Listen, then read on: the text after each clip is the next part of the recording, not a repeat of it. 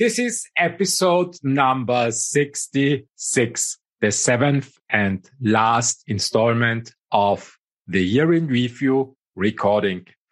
In total, seven and a half hours of inspiring conversations with speakers from the business communities of the hosts.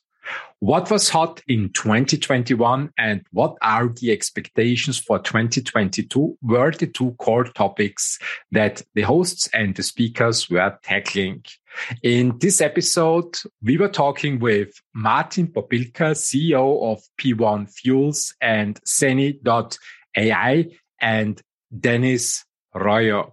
We were talking about Formula One fuels, hand sanitation, open source and technology. I hope you enjoy this final episode of the year in review recording as much as I did. And you stay tuned for the other episodes that are coming in this year. Have a great 2022. Enjoy the show. We are coming to our next speaker. It's uh, Matthias. Over to you. It's Martin Popilka. Yes, very happy to have uh, Martin Popilka in the show uh, tonight. Uh, I'm not sure if he already joined us here in the, if you can promote him that he's, uh, this, ah, Martin, very good. So, um, yeah, I uh, introduced, uh, and invited Martin uh, to this show because I think he has an interesting story also to tell and, um, especially, um, I know him since a year and I was actually, um, very, um, uh, interested in, uh, what he, um, or like his, also his story is super interesting. Uh, because he's on the one hand um, CEO of a, a, company that produces um, synthetic biofuels. So he has a, a background in a very uh, interesting field, and um, also he has an interesting story to tell in uh, regards to um, a story um, for um, COVID. So what uh, brought them to a, pivot and a new venture that he wants to present. So hello and welcome, Martin, and I'll let you do it. Hi, Matthias. Thank you for the invitation. Thank you guys for having me here. Um, yeah, so our company uh, manufactures synthetic racing fuels um, that are yeah completely fossil free. And as the name suggests, uh, the fuels are intended for um, know, world racing championships. And during the uh, COVID pandemic, obviously, you know, majority of the mass events were canceled or postponed. So we were facing quite a difficult time um, where basically all our revenues disappeared from one day to another. And um, yeah, one day I um, basically went to buy some hand sanitizer uh, in a local store in Berlin, where our company is based, and uh, I couldn't buy any, which um, which was uh, quite quite shocking, quite interesting. Um, but basically, because we use uh, second generation bioethanol in, uh, as a feedstock for the production of our of our synthetic fuels, um, I decided to pivot one of our um, production lines for racing fuel to manufacturing hand sanitizer. And um, yeah, that's how we embarked on the journey to uh, to start Zenny.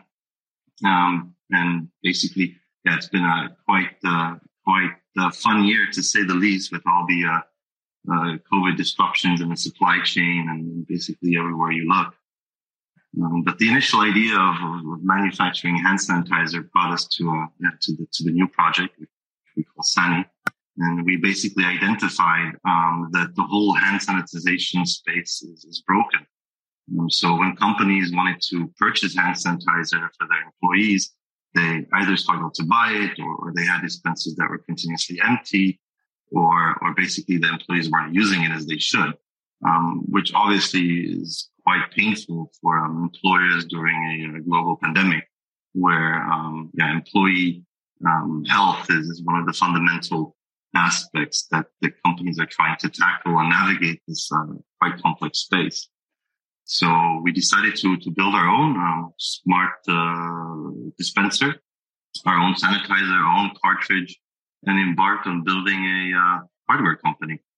Um, I guess it, it, it, it, looked much easier, you know, in the beginning on the, in the beginning of the plan. And I guess, you know, everyone says that hardware is, is hard, which inherently it is. And we learned the hard way, but, um, yeah, it was, it was quite more challenging, um, during the, during the, you know, during this time when none of the components are basically available. and you build you build your your dispenser with with some uh, electronics that you cannot buy later, and you, you redesign it, and then, then you cannot buy the new ones again, and, and then you build the case, and then and some parts are missing. So it was a it was a very challenging year, but um, fun nonetheless. Uh, Martin, can you give a bit of uh, details about the product? Because I guess the listeners don't know exactly about what's the what's the innovative part of it. So is it a standard sanitizer or what kind of extra features does it have? Yeah, sure. So, so first of all, we're not building specifically a, a hardware dispenser. We're building a um, yeah, hand sanitization as a service subscription for for companies, where basically companies um, yeah, sign up, subscribe, and pay per employee, and we take care of um, the entire hand sanitization um, topic for those companies. That means we, we deliver the dispensers, um, which are connected to the internet um, and to our cloud infrastructure, where we monitor the usage of the sanitizer based on individual buildings, floors, or on employee level. And, and these dispensers basically automatically reorder cartridges as they need them, which means the innovative thing here is, is, is twofold. One, um, you know, unlike standard uh, sanitizer dispensers as you find everywhere nowadays, uh, they don't run out of sanitizer. So um, we, we know when the sanitizer is running low and we dispatch the cartridge in time to make sure that, that they're always online and always ready to serve um, their users.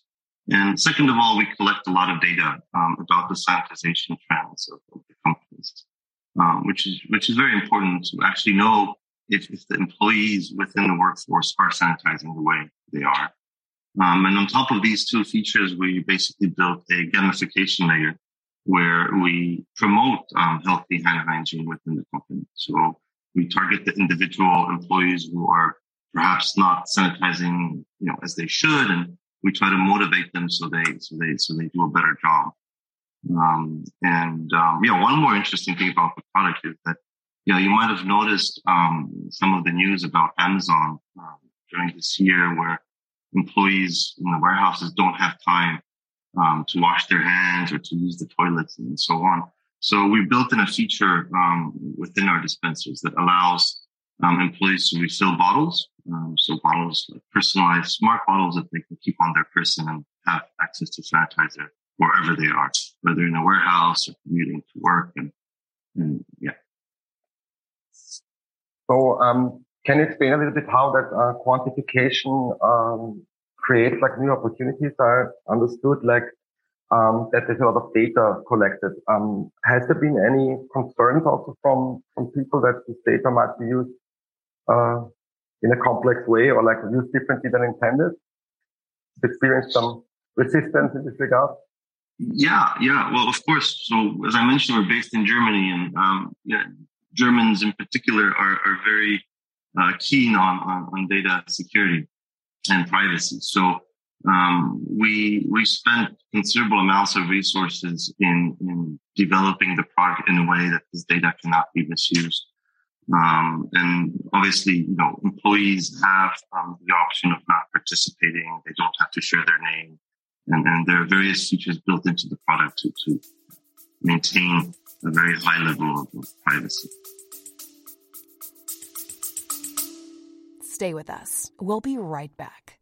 You love listening to podcasts, but have you ever thought about starting your own podcast? Maybe you want to build a brand, grow your business, or are looking for an excuse to talk about your favorite hobby. Whatever your reason for making a podcast, Buzzsprout is the place to start. Since 2009, Buzzsprout has helped over 300,000 people launch their own podcasts. Buzzsprout walks you step by step through the whole process and will give you powerful tools to start grow, and monetize your podcast. Ready to get started? Click the link in the show notes to get our free step by step guide to starting your podcast today.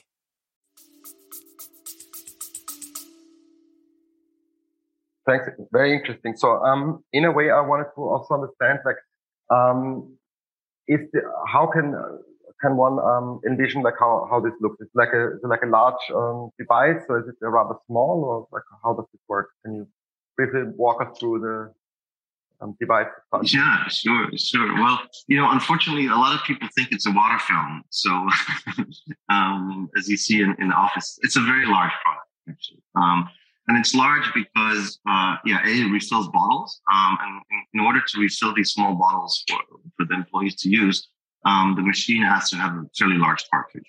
So, so it's, it's a, it's a fairly large, um, uh, dispenser. Um, it, it, looks great. It's, it's white. It's shiny. Um, and, and the most important thing is it's functional, you know, and I can't stress this enough. Like I, I travel quite a lot and, you know, I was flying over to San Francisco a couple of days ago. And you know, on my journey from Berlin to San Francisco, I encountered, I would say, 50 hand sanitizer dispensers. And out of those 50, maybe, you know, 10% of them actually work. And, and that's the thing. That's, I think, you know, we're building a product that actually works. So when you place it somewhere in a high foot traffic area, um, it will dispense sanitizer when, when it should, and it won't be broken or, or empty. Um, do you already have clients uh, where you're testing this? Yeah, we do. Um, we were very lucky um, to to onboard some very very uh, I would say prestigious clients. Um, so we are working in um, with one uh, very large um, digital bank uh, based in Berlin that has been uh, very fundamental to our, our product development. So they've been testing this our prototype unit from the very beginning um, with their uh, with their employees in uh, in the Berlin office. So apart from that, we also work with the FIA, which is the International uh, Federation of Automobile Sport, um, where we, for example, uh, yesterday were um, providing sanitizer for the Formula One uh, prize giving ceremony in Paris. Um, also, our um, sanitizers and our um, dispensers are used at multiple uh, World Racing Championships, where there's a lot of foot traffic, whether those are race drivers, mechanics, or for visitors, and um, and a few other quite interesting companies that um, have embarked on yeah the journey to to properly sanitize and keep their employees and partners safe. Very interesting. So, what's actually on the plan for you for the next year with this project? Where, where do you want to see the project, or what's the next thing in your timeline? Well, the next thing in our timeline is is really to um, to, to scale the company. So I think we've we've quite um, yeah we've we've validated the product market fit fairly quickly. Um, you know, it's it's kind of a no brainer. It's it's a it's something that that you know everyone needs and everyone uses. So we're currently planning a uh, fundraising round um, early next year, uh, which would be geared at really uh, growing our sales, marketing, and tech teams. I'm uh, I'm curious with one question. Sorry to interrupt, Matthias. Uh, uh, Martin, I just checked your LinkedIn profile to get some information. And do I do I interpret it right? You are running three companies at the same time. Well, running is a bit of an overstatement, but but but yeah, I, I, I do try to do so. Um, so Sani, you know, Sani was uh, part of P1 um, up until this point. Mm. Uh, we've just formally started the spin-off process to facilitate a, a seed fundraising round. Um, and in the initial company in Zero Labs that I founded, um, co-founded, my my very good friend years ago, um, I'm now stepping down actually from an active role into advisory advisory uh, board member role. How uh, just out of curiosity, how does it work? I mean, um, uh, being on the board of three companies companies, it must be pretty intense, isn't it? It is, it is, but you know, um, I, I, think it's one of those things that that keeps you switched on. And I must, I must honestly say that I have really benefited um, from from these different industries in, in many ways. Um, especially, for example, for the Sani project, a lot of the learnings that we've learned at Zero Labs with the uh, with our AI platform we've implemented very early on into, into the Sani product, whether those are various predictions and data hygiene and, and, and, whatever. So I think, you know, in a way, it's uh, this kind of contextual switching is uh, quite quite beneficial. But yeah, it is it is tiring at times, but it's uh, it's definitely manageable. What are your plans for 2022 with your companies? Well, you know, I, I, we have a lot of plans, but but considering what the world has gone through in the past two years, and, and literally everything we have planned this year has been replanned multiple times. Um, whether it was in the racing fuel company where we have replanned the entire calendar, um, I don't know, maybe 10 times. These races keep on moving from country to country, from month to month. On the SANY project, we redesigned the whole uh, electronics of the dispenser maybe five times. So I don't really dare to, to commit to a to a plan for next year because yeah, if you look at the if you look at what's going on now in New York and, and the spike in COVID cases globally uh, with this new variant, um, I think uh, I think you know we need to remain agile and uh, ready to to change um, and to pivot as, as need to be. Um, so I would not really, you know, apart from the fundamental belief of, of, of being able to react quickly, I, I, I wouldn't dare to, to comment on any specific plan at this point. Uh, can you a little bit explain us also about the P1 Fuels? Because I guess you, you were just um, explaining it briefly.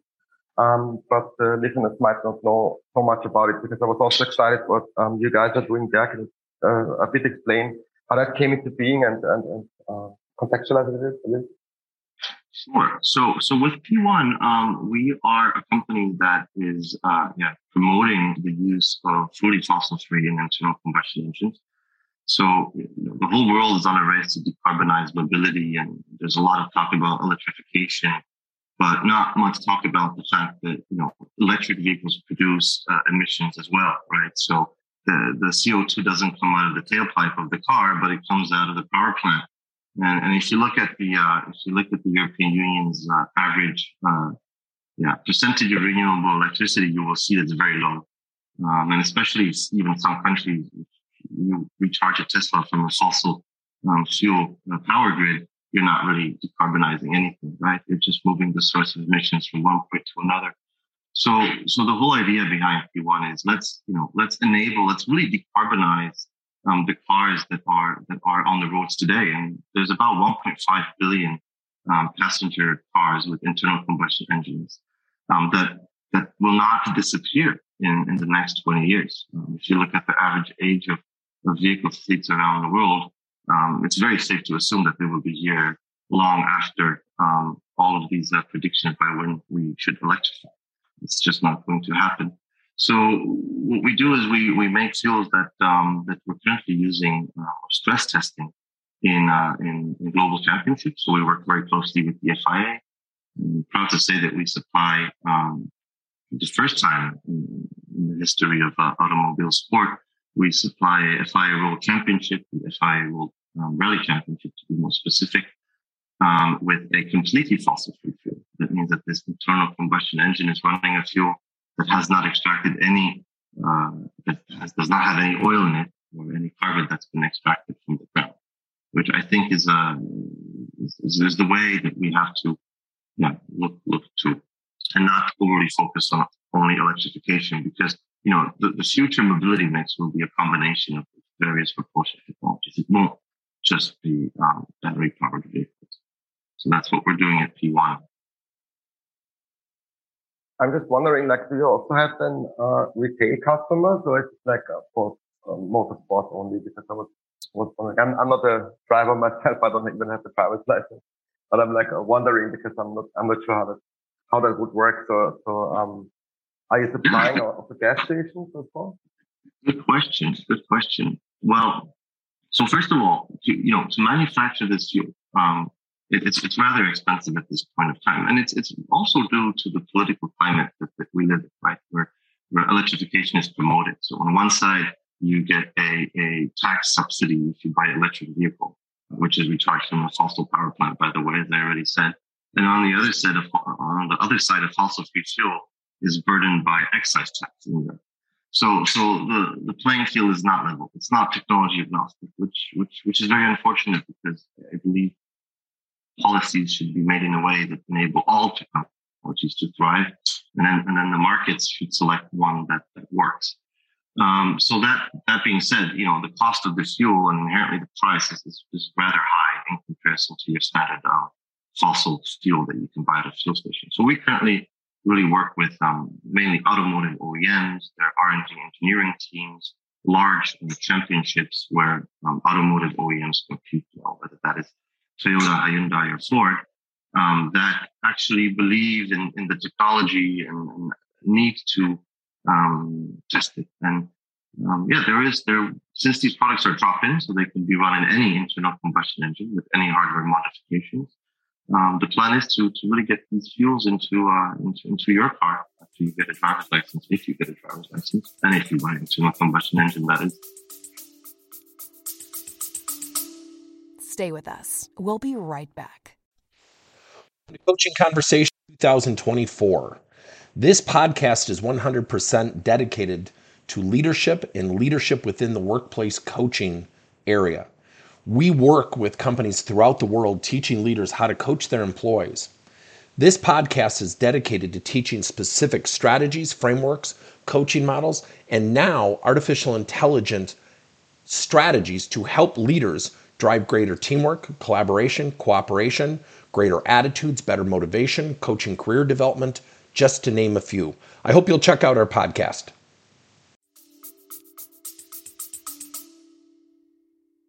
Very nice. But that, that means um, it's a plan or it's already possible today, for example? Probably it's possible. Technically, technically it's possible. Well, we need to pull the right right levers and you know enable economies of scale um, to to decrease the cost. Um, but in theory, you know, if we pull all the right levers and if, if we really get the support from, from the politicians and, and from the car manufacturers, um, we, we will achieve, um, we will achieve a price that is, that is very reasonable. And a few weeks ago, um, the president of Toyota, which is the largest uh, car manufacturer in the world, actually, uh, Mr. Toyoda, um, actually uh, had a press conference um, in Japan stating that the future really will require us to, to develop alternatives to electrification, especially for, for countries like Japan um, that, that, that have a very complex uh, energy grid and are basically an island. Um, so, you know, we will, the time will come and it's, I think, going to be sooner than all of us uh, anticipate. Very nice. Very nice. Yeah, I guess, um, this is very interesting to understand also that um, the scope in this regard from the from creating the sanitizer is to the fact, as far as I understand, because um, it's it's also in the in the same way somehow like like fuel. So does the sanitizer also smell like fuel, or how how, how can we think of that? Thankfully not, Matthias. Thankfully not. So you know, and and and then you're referring to normal fuel. You should actually experience how a racing fuel smells. It really it, it smells it smells way worse. Um, I mean, for some people, I, I kind of enjoy the smell. But um, yeah, with the sanitizer, we we try to, you know, as I said, we're, we're gamifying the experience. We want these employees to sanitize more because they want to, um, and because they want to remain healthy and, and keep their colleagues at work healthy. So we've actually gone through a process of, of developing um, various scents for the sanitizer, and, you know, had various uh, groups of, of, consumers test scents. We had a um, we had a uh, unit based in a co-working space in Berlin, um, where we where we switched the scents uh, week to week to see uh, which which ones are which ones are the most um, liked ones. So um, I believe that our sanitizer smells smells pretty good, um, and and it's also one of these things that really you know enables these people to use it in a way that that, that makes sense. Yeah, I think uh, sanitizing is definitely something uh, that's important also in the future. Um, how do you see the development of uh, the habit of sanitizing in the coming years? I mean, now with the pandemic, there is a lot of media coverage, and uh, people are picking up uh, and uh, do this. But um, I always wonder if this is a lasting effect. I mean, it's it's positive to to to wash the hands and sanitize the hands, but I fear once the media coverage is going down, people will forget about it. How do you see it, Martin? Well, do you think that the remote work um, hype will also disappear? I mean, do you think that the investments into digitalization of the supply chain to prevent uh, supply chain disruptions will disappear? I don't think so. I think, you know, the pandemic has shed light on many industries uh, whatever they are, and, and uncovered, you know, things that we might have known before, but not paid attention to. And I, I really believe that, you know, this increased sanitization uh, trend is here to stay. Um, and it will become, you know, it will become a, uh, yeah, a daily part of our lives. Um, we see even throughout the pandemic, um, with the dispensers we're operating in these uh, various um, customer sites, we see the, the usage going up and up. And um, I don't think it's necessarily tied to, to the COVID number cases.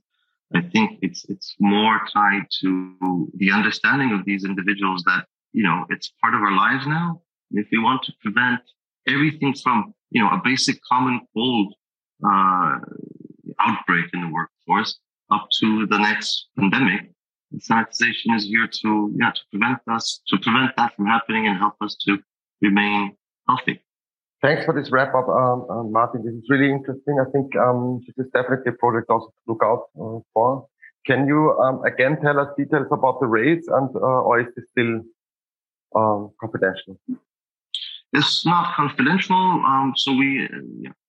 Sani was incubated at P1. We've um, formally started the spin-off process, which is more or less concluded, and we're raising a seed round for for the newly established uh, company. Um, so yeah, anyone's interested who's listening, feel free to, to contact me. I'll send you our deck. Nice, Martin. Thank you very much for, for joining here. I'm very excited about this project. Um, so wishing you all the best and I hope that the, that the year will, um, uh, turn out to be fruitful for you, the next one. Thank you very much, Matthias. Thank you for having me again. And Merry Christmas to everybody. Merry Christmas. Goodbye. Thank you. Ciao. Bye bye. Yes, I guess we have one more speaker. Christian, but I guess like we have to also cover for a bit of time because I'm not sure it's already late and not sure if uh, the waiting room, the digital waiting room is, is filled at the moment. Um, we had an amazing day. I think uh, it's uh, seven hours recording now. Uh, how is it going for you, Astrid and Matthias? Yes, it's great. It's a, it's a bit of a marathon. It's an end of the year marathon rather than than uh, actually um, an, an event. It, it, doesn't even count as event anymore. It's like so long, but um, it's super exciting. I had my ups and downs also in like you know like um, a focus uh, during the whole time until now. Um, it shows though also how eventful the year was because um, I guess in all this time crisis and, and, and COVID situations, the interesting part is also to to realize what has has happened in the past. So my complete perception of time has changed in this uh, constant crisis and then uh, you know, like um, a time when you can move uh, around a lot. We have heard this also from another participant that, um, um, of course, this, this limit in traveling is also very, very challenging. Of course, it is. So I guess um, also from a, not only psychological perspective, but from various um, aspects, um, this changes also your way of interacting with the people around you. We heard also from Martin that this even um, just recently that this affects also like of course the, the, the, workspace situation, how people work together, how offices exist, how, how this kind of new work um, gets into being. So I guess like there's um, lot, a lot of changes that will also stay after the um, pandemic. And also I'm feeling like um, we are writing this topic uh, again. So it, it, feels like even I got like some flashbacks into the past uh, uh events of the year.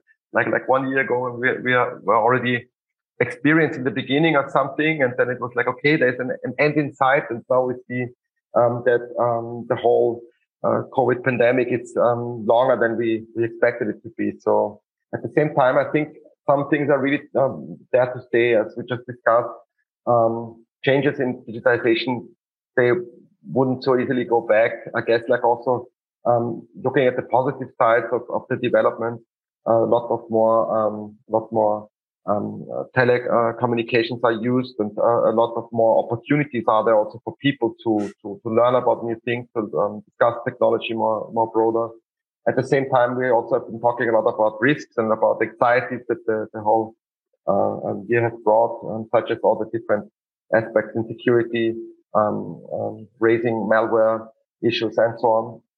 So I guess, um, looking at the topics, that's again, um, check what kind of topics you touched already and maybe um, just interrupt me after if you have some some other uh, insights. No, I thought I thought it was you know very interesting the whole day now it's at seven hours uh, of recording to uh, really see you know how uh, on the one hand, we had sort of like, you can say two blocks, like life sciences and crypto, but there were a lot of topics that actually ran through different sectors. And I'm sure that if we had had other sectors online as well, that we would have seen how, uh, all the I don't know, the pandemic, the digitalization, and all these kinds of themes and topics actually come through um, uh, for all these verticals. So it's been really an interesting day so far, and um, think I've we still have sort of just scratched the surface on many things around 2021 uh, because uh, we didn't even sort of touch any kind of political events or anything. So it was really, really interesting. And um, but I'm looking forward to another great year coming around the corner now and see, you know, what what uh, we'll get from it. Yeah. Me too. Me too. Astrid, what was the most memorable part of today's recording for you? I said there were there were so many, but I think uh, what was also a burning theme around it was again sort of the educational elements that we have around. You know that uh, we really need to think about you know how we educate people more on health, health literacy, financial literacy, uh, mental health. Um, how can we improve that entrepreneurship? You know, giving also young people or not even young people, also anyone out there actually new opportunities because we can also see through COVID, you know, a lot of people have become unemployed and interestingly, they have actually then gone on to start new businesses. So even in, in the place where I live here, we have several new places, uh, having that uh, popped up during this time because people feel like they want to own more of, uh, uh their own life and sort of, uh, yeah, stay in control.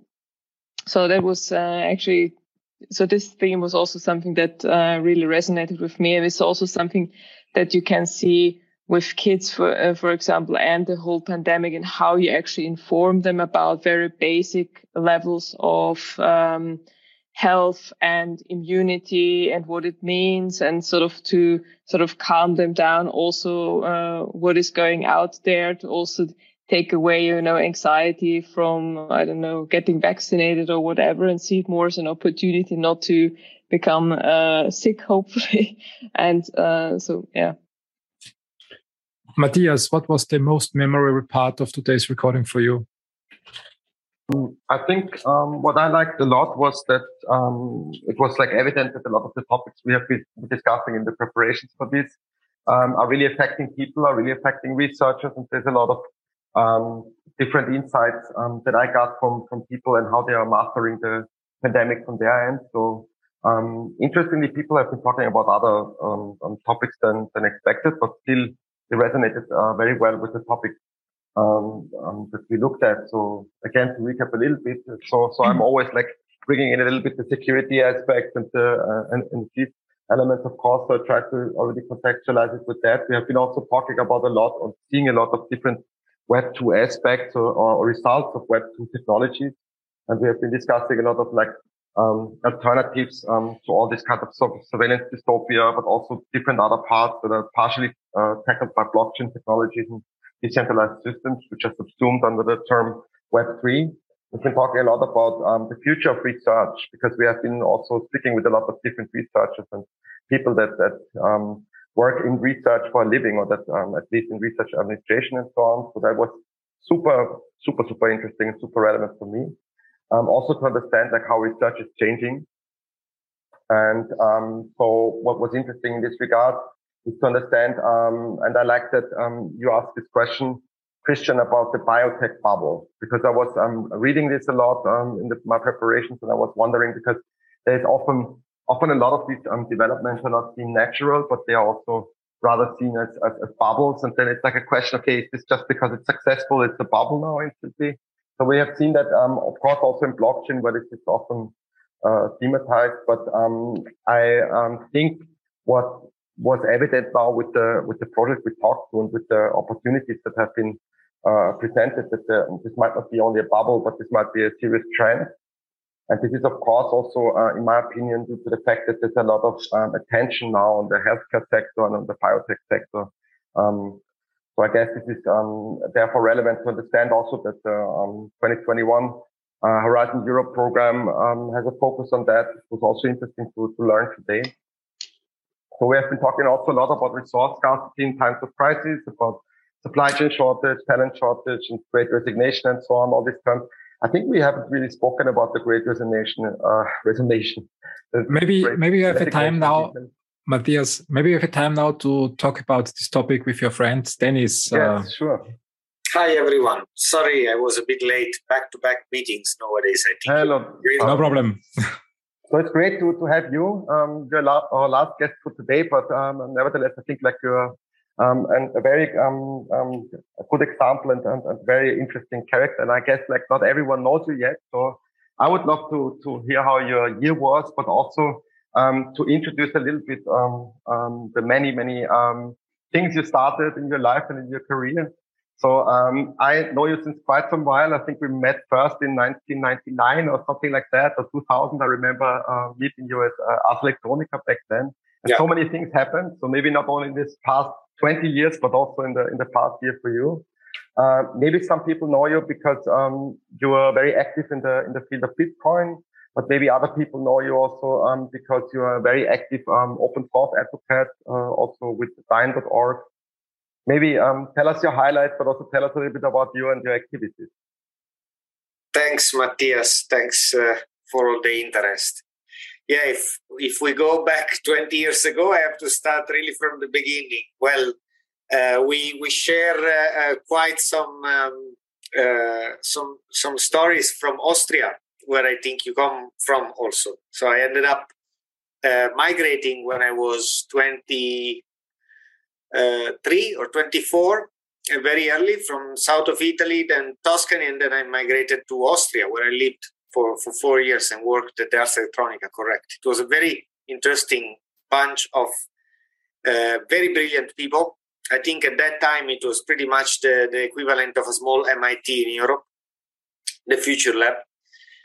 And um, yeah, it was a bit smaller than it is now. Uh, it's uh, it's it's the time in which I started uh, seeing that technology can be used to make art to make uh, to to address social issues, to make politics.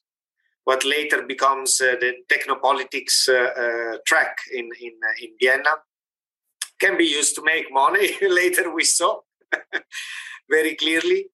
And uh, I like to bring into the picture always the fact that open source, free and open source software can be a methodology of community development that uh, leads to great success also in terms of business. And uh, on the other side, it can grow a community beyond the very company, the very organization that uh, maintains the software of passionate people, of people that can be past or future co-workers, and of people that value the research and development that is done around the software. So this is about a methodology that I applied all my life uh, for projects that uh, span from the public and private sector. Uh, now I work since six or more years. It's about eight, probably since 2012. So nine, oh my God, for the European Commission for research and uh, and also like uh, innovation actions. So with cities around Europe. And uh, well, the first thing that I would like to say, besides you know advertising or shopping around projects here and there is that uh, uh, open source uh, as a way of uh, developing business it works. And we knew it before bitcoin came to life. And we see it now with the whole blockchain ecosystem for instance that blockchain is not as such if it's not open source. I mean it's it's obvious for us in the space is not that obvious for every new partner, industrial partner, business venture that comes in. I would say don't fight it and and look into the big opportunity that it holds. I'm not uh, making it up. Uh, the milestone in the last three years, the, the milestone acquisition of Red Hat by IBM for uh, uh, up to I don't know how many billion dollars. I think 32 uh, yeah, an insane amount. It's a milestone acquisition. It was an acquisition of a company based on free and open source software. So this is uh, we, we are not anymore playing as the, the, the kids in the game. I think uh, those that will not realize it will play as a little bit like a passe old generation in in the future game of what means also to make a venture and and uh, capital flourish. So yeah, the, the projects I've, I've, focused on in last years uh, are uh, components, software components. So uh, you, you, know me since I, I, worked also as an artist and and I and with artists to do projections, video projections, uh, uh, channel synchronization, and stuff like that. Uh, I moved back in in 15 years ago. I moved in Amsterdam, where I live now, and I ended up working with people like Marina Abramovic or Erwin Olaf for their installation. It was very, very uh, inspiring. But you know that the cultural sector doesn't pay really much. So I switched from DSP to crypto, and I work as a applied cryptographer now since more than 10 years. And uh, well, one thing that struck me is how powerful is uh, this whole environment and technology, and how hard is for new people to enter it. Uh, even like the, the, scripting languages like Solidity for Ethereum, which tried to to to democratize the access to, to this technology, um, is too hard for people. So in the past five or more years, I worked uh, uh, in the in the framework of a research uh, project for the European Commission, which became a flagship project, Decode, uh, I work on a virtual machine capable of crypto operations that can be programmed in human-like language. We called it Zenroom. You will find it on uh, zenroom.org. And this is a component, it's not a product. So we help people build their own component in a way that involves non-programmers, people with domain knowledge about particular business logic, uh, making them capable of programming the business logic in the code without being programmers because uh, in the process of developing products, we realize a huge overhead is there in the communication between uh, technicians and people that really know what the technicians should be doing. it's like it's, there's a hell of a lot of communication, and if something goes wrong, then the product really is wrong and doesn't respond to, to what it was intended. So uh, this is an interdisciplinarity exercise people with domain knowledge, if, even if they are not technical, they are vital to the project. And we want to leverage their knowledge and we want them to be able to interact in parallel with the programmers. It's a little bit like CSS, style sheets uh, became for the web. You know, a designer can work on a style sheet without getting interfering with the work of an HTML or, or PHP or, or Python or whatever programmer of the logics of the website. So we wanted to do this for crypto and we realized it and now we are applying it to a whole lot of uh, projects and contexts. Uh, Decode was applied to two cities in Barcelona and Amsterdam, the cities of the future in Europe, uh, in various pilots. And today we are working with six cities around Europe with the Reflow project, an even bigger project coordinated by the Copenhagen Business School uh, to realize what uh, is popularly known as uh, circular economies. So we're developing knowledge systems that can handle uh, high complexity of logistics in a free and open source way, interfacing them with the main frameworks of uh, European Commission software for smart cities. And uh, we try to make sense uh, of them with a vocabulary, ordering notions of, you know, used textiles. Where should they go? We have a pilot about uh, medical gowns being washed uh, we're talking about millions of them produced by hospitals and uh, where they go, what is their usage, what is their lifetime, lifetime of components into industrial products. And we're trying to make uh, sense of this complexity with a new approach, a resource event agent approach, uh, which is a new generation for, for logistical software. So this is one, one of the fields in which we apply this crypto stuff to, to sign uh, material passports, digital product passports, and uh, sign uh, uh, digital twins, for instance, in a way that they can be also authenticated and we can trust this sort of information. And um, yeah, it's it's being quite on the spot. So you can bet we are very busy. Uh, as a foundation, we work uh, for the European Commission, but now we are opening also a company, aptly named. You may know why, Forkbomb Company. so you'll find it on forkbomb.eu and uh, yeah, we we are forking a lot of uh, efforts and and uh, and uh, and products and components right now. So the last thing we did also was um, we are also active in the, in the in the field of politics. So the, the currently in Italy there is a platform that the, the Democratic Party, which is at the government, is using for involving activists and taking democratic decisions. The secretary, the new secretary, uh, Ricoletta, made it a big fuss because it's their way to involve people. So it's on TV every time talking like, go there and put your stuff in there. Well, we are running that platform at Dyne.org. It's called Agora, Agora Democratica. And you can imagine it has been a huge uh, challenge because running a, a service that is uh, that is named on, on national TV prime time uh, by politicians, it means like seeing those those uh, monitors going like whoop whoop whoop like you know like ten thousand taxes in two minutes in, in one second two seconds.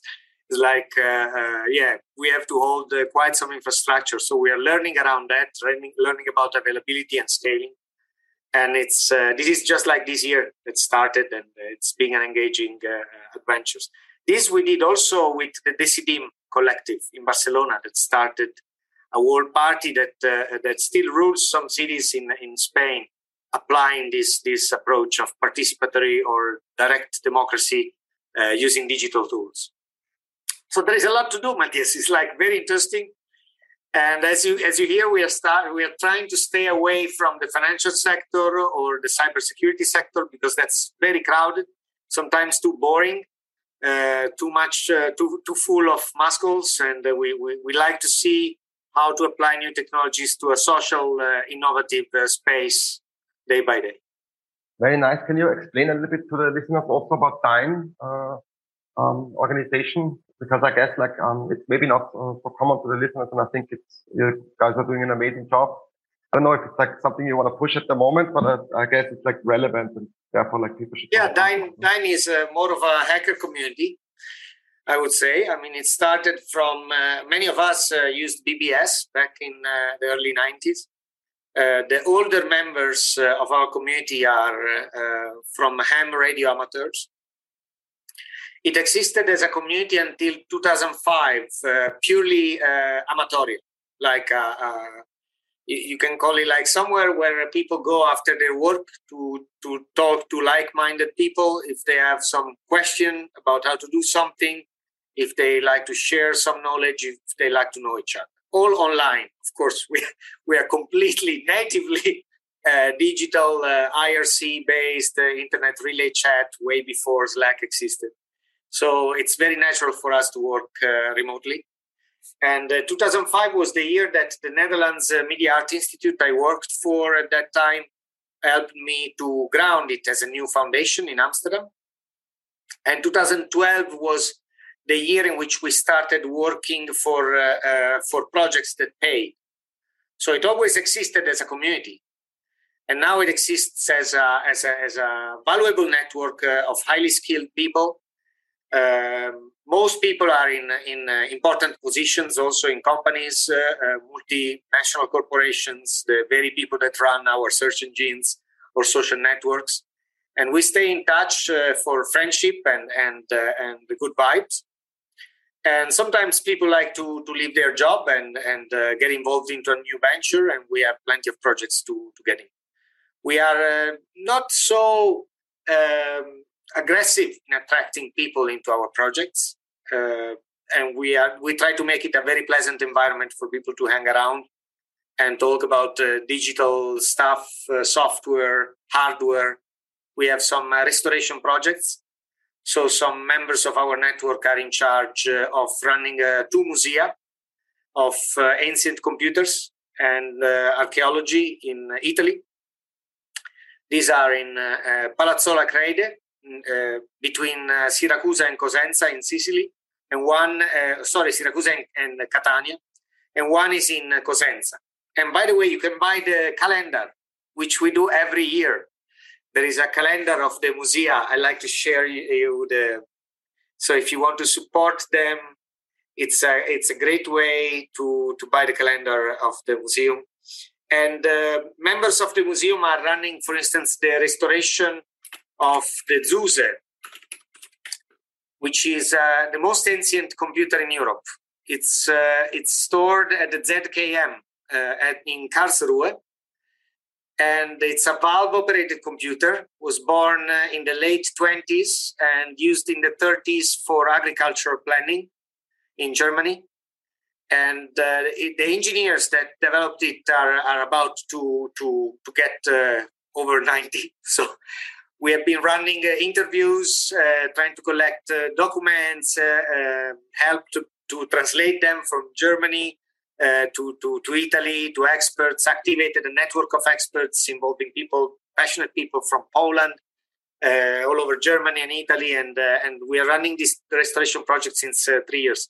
So you can imagine like how how uh, involving is such an activity, even like for a programmer coming from any background. When you start seeing these things, like that, that's how we let's say we are heartbreakers for the nerds. And sometimes I describe Dyne.org as the revenge of the nerds digital chapter. It sounds so fantastic because I think like you're, you're um, also describing so many different projects. But has there been has there been some highlights for you um, in the past year that you wanna you wanna highlight something super exciting or something that is driving you towards the next year, towards 2022 that you're super excited for?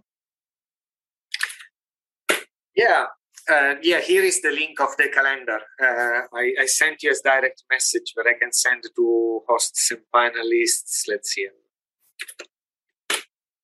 I think this is a calendar that uh, every nerd wants to have in the lab. it has photos of ancient computers, so it's real porn for us. And uh, yeah, it's. Uh, I think for the next year, I mean, we had two big news. One of them is that, uh, and, and this is very recent. Um, one of them is that uh, so Europe has the EBSI initiative for blockchain services, and it has been started as an initiative to serve 24 member states so far adhering in notarization activities uh, digitally using a blockchain and they did a pre-commercial procurement. So this is not like a, a simple procurement; it's like a three-year process procurement in which companies are selected to run such a vital and important infrastructure. With you can imagine how much liabilities clauses are attached. And we form a, a consortium together with uh, uh, Dyne.org as, as, a coordinator and uh, Riddle and Code as a company from Vienna that you know well. Thomas uh, Fürstner uh, uh, technologies that I have very old uh, in very high esteem and knows our our work and uh, Infocert, a company in Italy that has uh, full uh, eIDAS competency on on the, the crypto validation that Europe requires for for identity and authorizations. We formed this consortium. We raced for the pre-commercial procurement, and we won the, the first phase. And two days ago, they told us we won the second phase. So now we are in the uh, small four. Congratulations. Yeah. Congratulations. Wow. yeah, it is a big deal. And it's not only about uh, money and responsibility and growth for all of us, but it's uh, really like the dream that uh, an European made blockchain, uh, fully European made technology can run uh, on, on the infrastructure and it's completely open source. It's open to a global community worldwide to be forked, to be used, reused, and adapted. We're using BigchainDB at the core of uh, the infrastructure, which is uh, technology you know has been used around, and uh, we we want to merge it with Zenroom. We want a blockchain that is programmed in human-like language. So for non-techies, we are techies against technocracy. It's like so that's that's my activist stance here, uh, besides Revenge of the Nerd.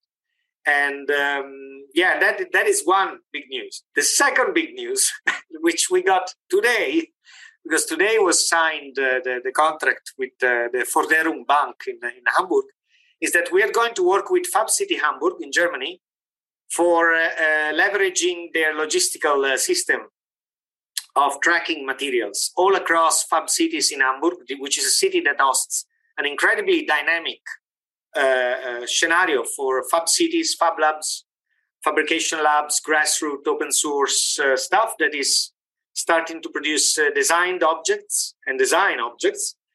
And uh, we want to create a, circular and virtual and, and, uh, and virtuous economy that can actually leverage um, the designers that are doing these, these things locally and selling them also on big platforms all across Germany and Europe. And to do that, we need to trace the, the forks of designs. Like you design a chair based on the, the 3D design of someone else, and you want to fork how this design has been reused. And we want to split the wealth all across the designers involved. So to create a really open playing field for the sort of community that is behind uh, the Fab Labs. It's uh, it, it, may sound utopian, but it's uh, it's uh, very concrete, and there is uh, um, already a publication describing this in in German. I will post it on the chat here, and yeah, we are we are, we have started already the work. Actually, we are so excited that besides the formalities, we started to work on this in uh, in August already last year, uh, this year, this ending year, and uh, we are getting out with uh, a couple of uh, new free software uh, products that we are announcing next year, and you'll see. this is so fantastic, Dennis. Unfortunately, we are at the end of the of the show, so my co-hosts are already pressing me to to um, actually wrap up. So I guess oh, that, um, that, was enough, I guess, to take for the audience. Really fantastic news. I have to still um, a little bit process it, but also I, I think um, you are a perfect uh, last uh, guest for, for this because there have been some some great um, announcements also that are that are um, for sure um, something that people will see in the uh, following years also, so that they are super relevant, I guess. So very interesting end of the year info here we had um, a very, very long day where we have been speaking with different researchers, different people of all sorts of um, um, uh, places, and um, mostly researchers actually, um, but people, um, I guess, that are all very uh, positive towards the future. So we have been speaking with a lot of entrepreneurs, with different people from different backgrounds. This was really an exciting, but also very long and uh, marathon-like uh, event for me. Christian, th- thank you so much for, for, for hosting us uh, and for having us here. Astrid, um, thanks also for, for hosting this. Do you have some final words, Christian uh, and Astrid, that you want to that you want to say? Uh, thank you very much, Matthias and Astrid, for being part of uh, this recording marathon. It was a great experience, and uh, I'm looking forward to our next year in review in uh, 2022. Thanks a lot for having us, Christian. It was really a great pleasure. We made it up to eight hours now. So it was quite a marathon, as Matthias described, but really exciting guests. And also, you know, uh, also last but not least, guest was really exciting to hear, you know, what's happening on that front. So thanks all, very much, everyone. Astrid Matthias, I wish you both, your teams and your families, um, a very happy and Merry Christmas and a great start into 2022 and huge successes in the future. Likewise, Christian. I hope also that, you know, that uh, the podcast continues to develop well and as you expected. So thanks again and Merry Christmas and Happy New Year to all, uh, also our, all our listeners here. Thank you very much.